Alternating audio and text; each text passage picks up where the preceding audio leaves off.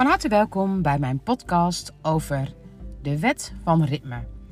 Vandaag was ik lekker even aan het puzzelen met mijn universele wetten die ik allemaal nu in filmpjes aan het zetten ben. En waar ik dus ook allemaal, waar ik dus nog een keer langs loop, waardoor je automatisch daar nog een keer in terecht komt. En vandaag was ik bij de wet van ritme. Dat is eigenlijk volgens de Olifant in Beeld de 5e universele wet. En eigenlijk heb je al een wet van trilling, waarbij je dus eigenlijk altijd een op- en neergaande beweging hebt bij alles. Maar een wet van trilling, dat gaat echt over alles wat in het klein al trilt. Dus als ik praat, zit er een trilling. Als je contact met iemand hebt, heb je een bepaalde trilling of frequentie.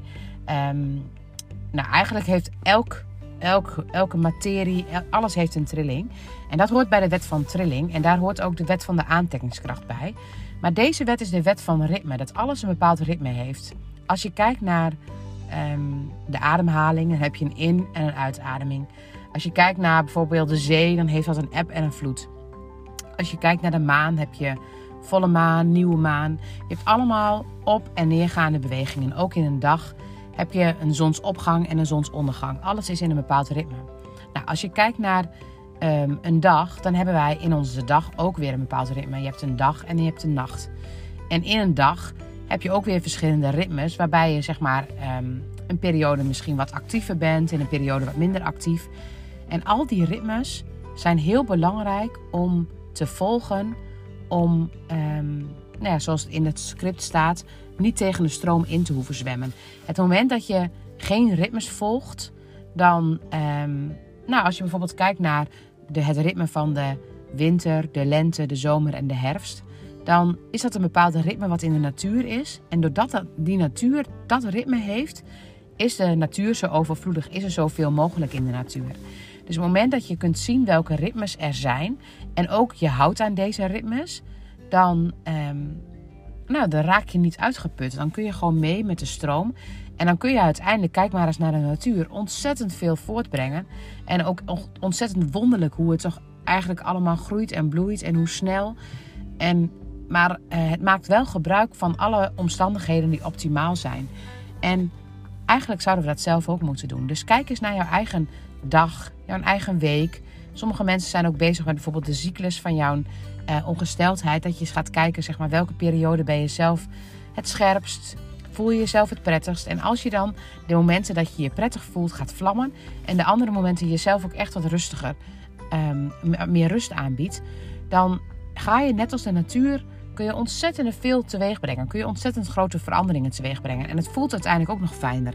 Want het moment dat jij het gevoel hebt dat je altijd zo moet vlammen, dan raak je uitgeput. En dan loop je voor je gevoel ook steeds achter. Dus wat als je nou eens naar de ritmes kijkt, en je kijkt dus naar jouw eigen leven en naar momenten van succes. Welke momenten in een jaar, bijvoorbeeld, ben jij heel effectief en kun jij heel goed dingen produceren? Of welke momenten van een dag zijn echt jouw knaluren, waarbij je je heel prettig voelt en waarbij het makkelijk gaat. En als je nou alleen eens die uren in gaat plannen, en je gaat alleen die uren eens met dingen aan de slag, en je geeft je die andere periodes van de dag rust, en je gaat dan ontspannen. En dat betekent niet dat je altijd per se complete rust moet nemen, maar dat je het jezelf gunt. Dat zorgt er al voor dat je meer je natuur volgt. En als je meer je natuur volgt, als je dat van jezelf mag, dan geef je jezelf ruimte. En als je op die manier naar je ritmes kijkt, dus naar jouw eigen ritme en naar de manier waarop jij bijvoorbeeld een week of een maand kunt invullen. Als je kijkt naar welke ritmes daar mogelijk zijn en welke jij prettig vindt, dan werk je op de manier van de wet van de minste weerstand. Dus je krijgt dan de minste weerstand. Automatisch lopen dingen dan perfect in een flow. En iedereen gun ik dat. En ik ga zelf ook eens kijken voor mezelf van welke momenten. Want ik weet dat als je ongesteld wordt, heb je ook een bepaalde dagen dat ik dan heel effectief ben. En bepaalde dagen wat ik wat minder effectief ben. En ik ga deze maand gewoon eens bijhouden. Bijhouden welke momenten ik kan vlammen, zeg maar. En welke momenten ik minder vlam. En als ik die momenten van vlammen nou eens pak, om mezelf echt neer te zetten. En om mezelf eens echt even heel goed te voelen. Om vervolgens mezelf ook die rust te gunnen om bij het volgende vlammoment weer te kunnen vlammen. Ik kan nu al bijna voelen dat ik dan wel eens veel effectiever zou kunnen zijn.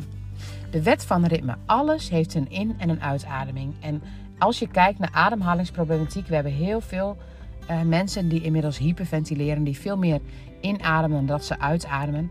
En kijk ook eens naar de burn-outs. Er zijn zoveel mensen die moe zijn van alles.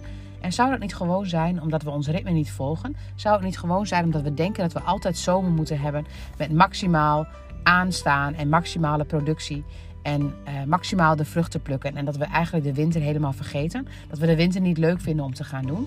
En ik denk als we daar met z'n allen meer rekening mee houden, dat we allemaal onze natuur veel meer volgen. Als ik mijn natuur beter volg, dan zal ik ook mensen in mijn omgeving aantrekken die beter hun natuur volgen. Of die ook de mogelijkheid hebben om hun natuur beter te volgen.